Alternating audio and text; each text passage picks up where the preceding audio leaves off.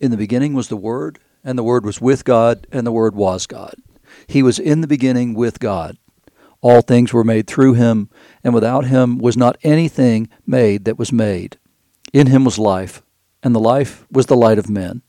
The light shines in the darkness, and the darkness has not overcome it.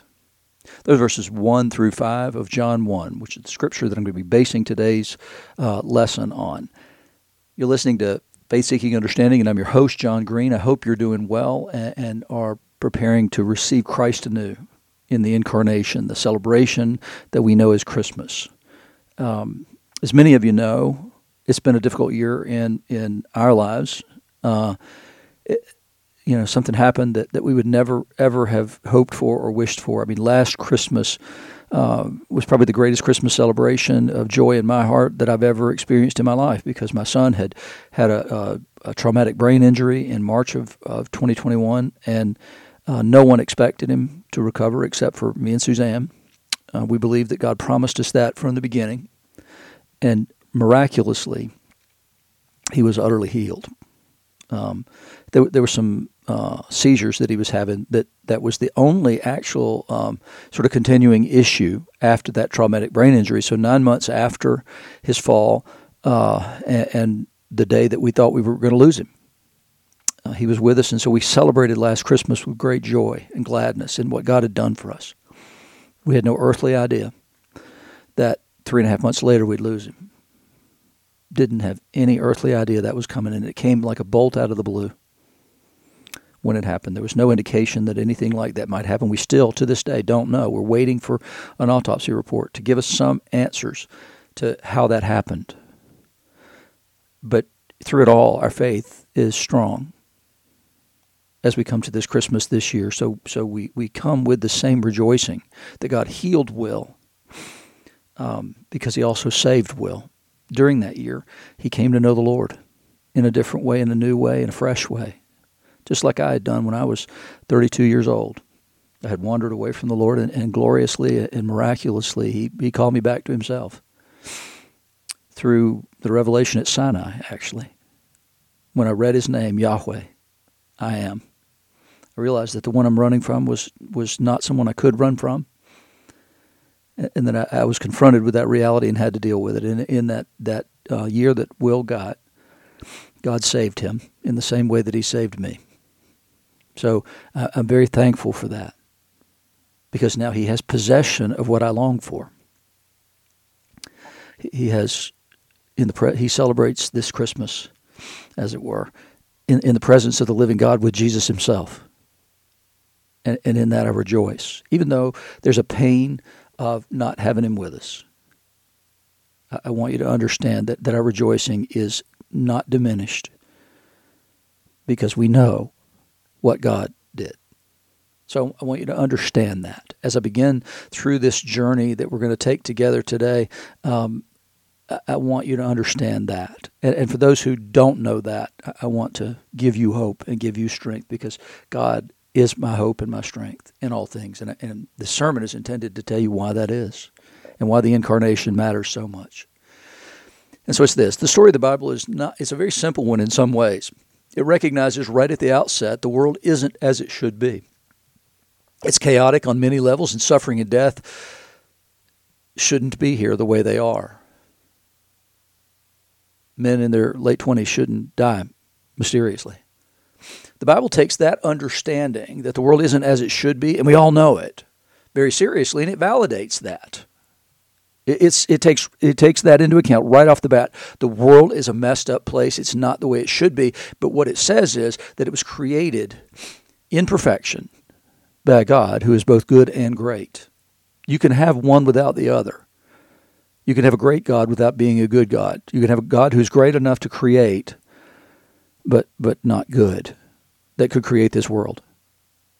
Or you could have a good God who's not great enough to create it, which means there's another God beyond and behind that. And that's what a lot of religions believe. They believe in one of those two things. This was the first story of one God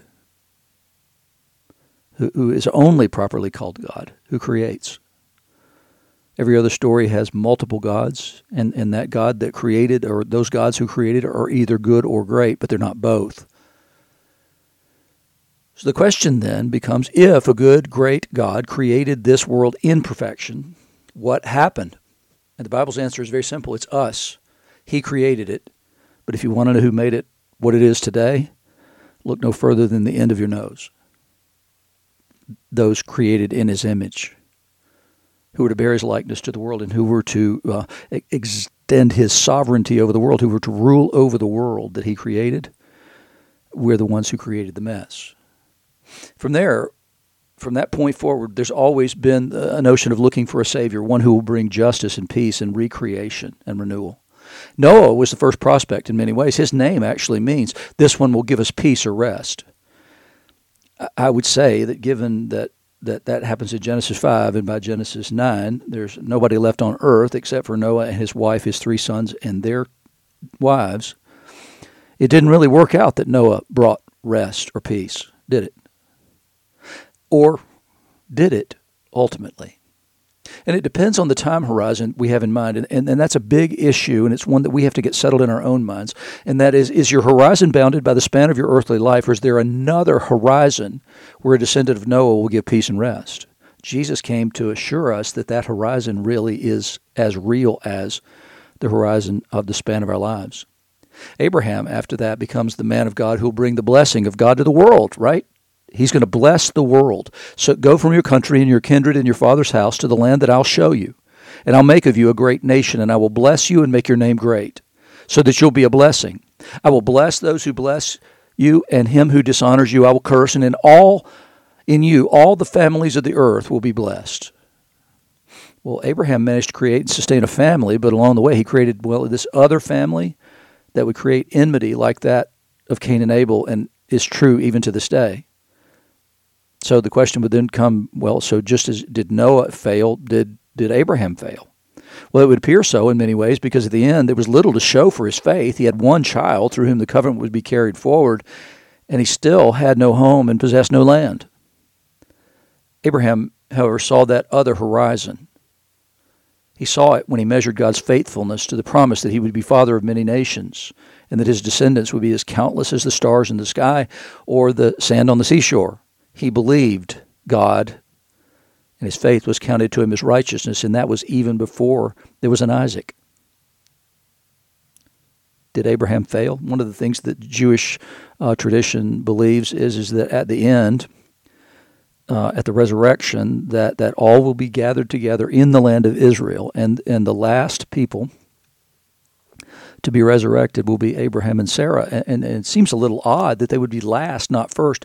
But the reason they say that is because it's at that moment that they then will see the fullness of God's promises. They look across and see all those descendants, all those who belong to the covenant of the living God. And that will include us. And so the first thing that they will see in resurrection is the fulfillment of God's promise that he always believed would be true. After centuries in Egypt, a family was given into slavery there, and they cried out for God's deliverance, and God called a man called Moses to be that man. Moses was reluctant to take the job, but God gave signs that Moses accepted and agreed to be God's man. Initially, when he when they crossed the Red Sea after God parted the waters so they could cross on dry land and Pharaoh's army was swallowed up by the sea, they rejoiced in Moses as their deliverer, but that was short-lived. Soon enough, the grumbling started, as it always does. Ultimately, God rejected that generation, and Moses disqualified himself as Redeemer by his own sin. He was not allowed to enter the land either. So, what happened? Did he fail? No. He succeeded in what he was given to do. God raised up another man to take his place, a man named Joshua, whose very name means Yahweh is deliverer, to lead them into the land but even that conquest was incomplete, and the land remained only partially conquered. Ultimately, after many generations, God raised up a man, David, a man after his own heart, a shepherd, to lead the nation. The people loved David, but there was always opposition and grumbling even to David. David was promised by God he would never lack a man to sit on his throne. David, however, was disqualified by being a man of war, necessary at the time to complete the conquest, but he was disqualified nonetheless from rebuilding the temple because he was a man of blood. That task was for his son, Solomon, whose reign began gloriously, but in the end, his sin tore the kingdom into two kingdoms under his son. From there, one kingdom was taken into captivity in Assyria and dispersed among the nations, and they're the ones we call the lost tribes today. Ultimately, the north, the southern kingdom, the one based in Jerusalem, where David's throne was, that kingdom too would be taken into exile. They would return, and they would rebuild, but ultimately, they would not control. They wouldn't be masters. They wouldn't be slaves, but they wouldn't be their own masters either. But through the prophets during all these years, God continued to speak words of judgment on the people when they fell into sin and apostasy, but also words of life and future and a hope to the people who, whether in feast or famine, in possession of the land or in exile, God continued to speak to his people through the prophets. And all along, there was the promise of this one promise to David, the one who would sit on that throne and judge in righteousness, whose name would be Emmanuel, God with us. The hope for that king, that Messiah, would be fulfilled in Jesus, whether they saw it or not, whether they understood the promise or not because they were looking for an earthly kingdom, not an eternal and a heavenly one. There's 400 years then of prophetic silence, and into that setting, a child was born in Bethlehem to a young woman who had never been intimate with a man, a virgin called Mary, to whom God had come and chosen her to be the bearer of his son, the Messiah, this one who would sit on the throne of David. Her husband, Joseph, was skeptical about this story and had determined to walk away from their engagement. And then an angel appeared to him as well, and he said yes to his own call to be Mary's husband, the earthly father of the boy they would call Jesus, whose name means the Lord saved. His ancestor, Noah, was the one they had hoped would give rest. Jesus was the one who would fulfill that. The heavenly announcement of his birth was given to lowly shepherds when an angel came and said, Fear not, for behold, I bring you good news of great joy that will be for all the people. For unto you is born this day in the city of David a Savior, who is Christ the Lord. And this will be a sign for you. You'll find a baby wrapped in swaddling cloths and lying in a manger. And so they did. When he was brought to the temple to be dedicated at eight days, there was a man there named Simeon who had been promised that he would see the birth of the Christ. And day after day in the temple, this old man peered into the faces of little children, longing to see through the eyes of God his child. When Mary and Joseph came with the baby Jesus, Simeon took him up in his arms and blessed God and said, Lord, now you're letting your servant depart in peace according to your word. For my eyes have seen your salvation that you have prepared in the presence of all peoples, a light for the revelation to the Gentiles and the glory of your people Israel. He gave an old man eternal hope and a readiness to die because he had seen all that he was promised that he would see. And in the face of Jesus, he accepted that and knew what was to come. His horizons were extended in seeing the Christ. When his time had become to begin ministry, Jesus chose disciples to accompany him, men through whom he would fulfill the mission and those to whom he would entrust the future of that mission. Along the way, he did all the things Messiah was prophesied to do, and yet there were many who refused to believe and accept those signs and him. Others received him gladly as they saw men and women delivered from demonic oppression, healed of various diseases, sight restored to the blind, hearing to the deaf, lepers cleansed, and ultimately, in Lazarus, the dead raised to life. Nonetheless, those who proclaimed him to be the Son of David, to whom they shouted, Hosanna, Lord, save us, on a Sunday, were shouting, Crucify him, a few days later, and their will was done. He was indeed crucified, dead, and buried. However, the grave couldn't hold him, and three days later he was resurrected from the dead to new and unending life. Death was no longer to be feared because it wasn't final. They had long believed in the resurrection of the dead. Well, at least some of them, the Sadducees didn't. But now, it was no longer a thing to be believed without evidence. It was a thing to believe for which God had supplied the evidence. It was no longer just belief, it was certainty. All the promises were fulfilled and life had new meaning and purpose. Anything was possible, and life didn't end at the grave. It was simply an entrance into new life, eternal life. God with us becomes us with God forever. In a new creation where there's no suffering and death, all we know, all is as we know in our hearts it should be. In this life, we have suffering and death, but for those who know this child, the one born in Bethlehem over 2,000 years ago, there's hope beyond those things. We can understand all that with the same hope a man named Job had thousands of years ago when he cried out, I know that my Redeemer lives. And in the end, he will stand on the earth, and in my eyes, I will see God. That Redeemer is Jesus. And that man, Job, was exactly right. It's been a difficult year in our house, and yet as I sit here this Christmas Eve morning, Suzanne's listening to the service of lessons and carols from King's College in Cambridge, England. Those glorious songs of praise for this child, this Jesus, bring tears to my eyes and joy to my heart. He lives, and because he lives, so does Will. And we will see both of them again, and we will never part. He, Jesus, is the source of all our hopes. I can join with Simeon in hope, and I can join with the apostles in the proclamation of that child, because God so loved the world, he gave his only begotten Son, that all who believe in him should not perish but have everlasting life. That proclamation is inspired by love for the world God loves and a desire to see his kingdom come because he's good and great. The way that I love my neighbor as myself is to want for my neighbor the same thing God's given me hope and a future. What would a world look like if Christ did not come? The world was quite literally transformed by that, coming as those kingdom values have been applied to civilizations all over the world.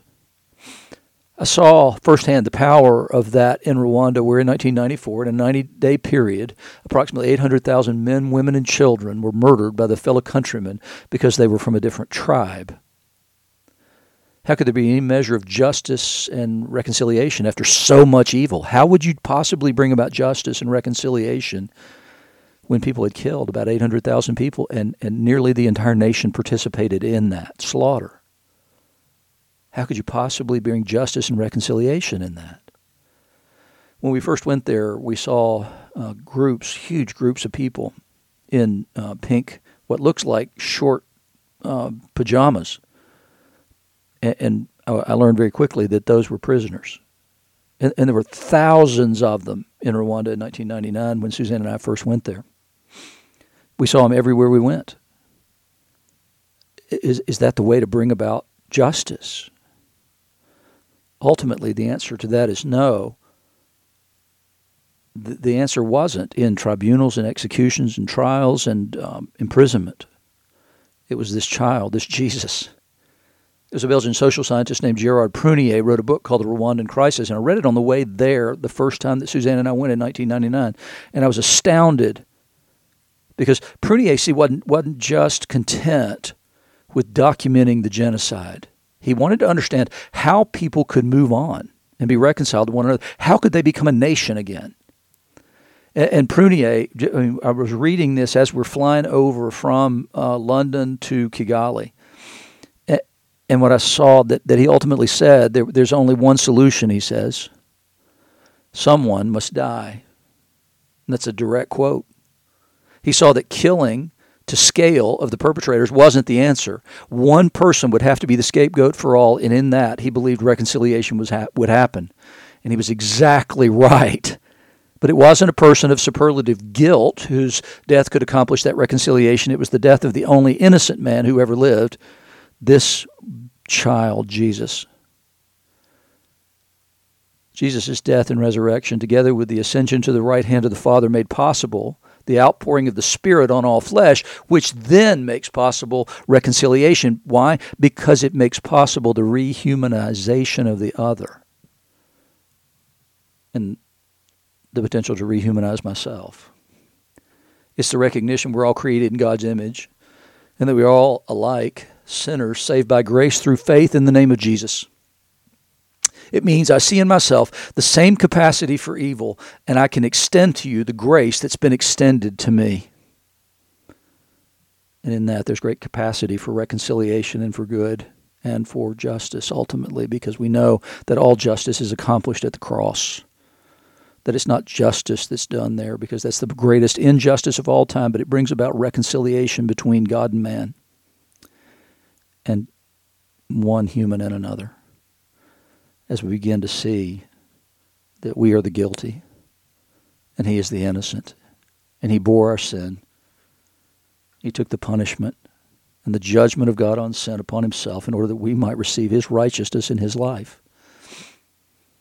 And it's in that where we can begin then to be reconciled one to another, even though we've grievously sinned against one another. What would my life look like today, this Christmas 2022, eight months after Will's death? I don't know. I don't want to know. Because I'm certain it wouldn't look like it does. Because I have a hope that's completely founded in the incarnation, the life of Christ, his death, resurrection, and ascension, and the knowledge he'll come again in glory to judge the living and the dead, and his kingdom will be established and it will have no end. If he, Jesus, had not come into this world, I wouldn't have that hope today.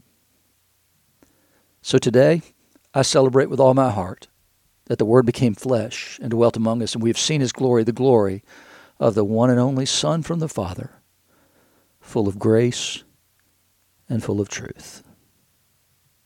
In the name of the Father, and the Son, and the Holy Spirit. Amen. And God bless you this Christmas.